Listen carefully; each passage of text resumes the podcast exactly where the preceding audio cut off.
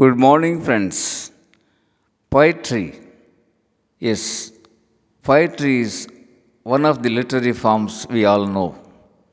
Right words in right order is prose, but best words in best order is poetry, a common definition. Spontaneous overflow of powerful thoughts is poetry. Poetry originates from the emotions recollected in tranquility, speaks Wordsworth. Poetry is not an expression of personality. In fact, it's an escape from personality, T.S. Eliot. Poetry is the fragrance of all human knowledge and imagination, writes Coleridge. Poems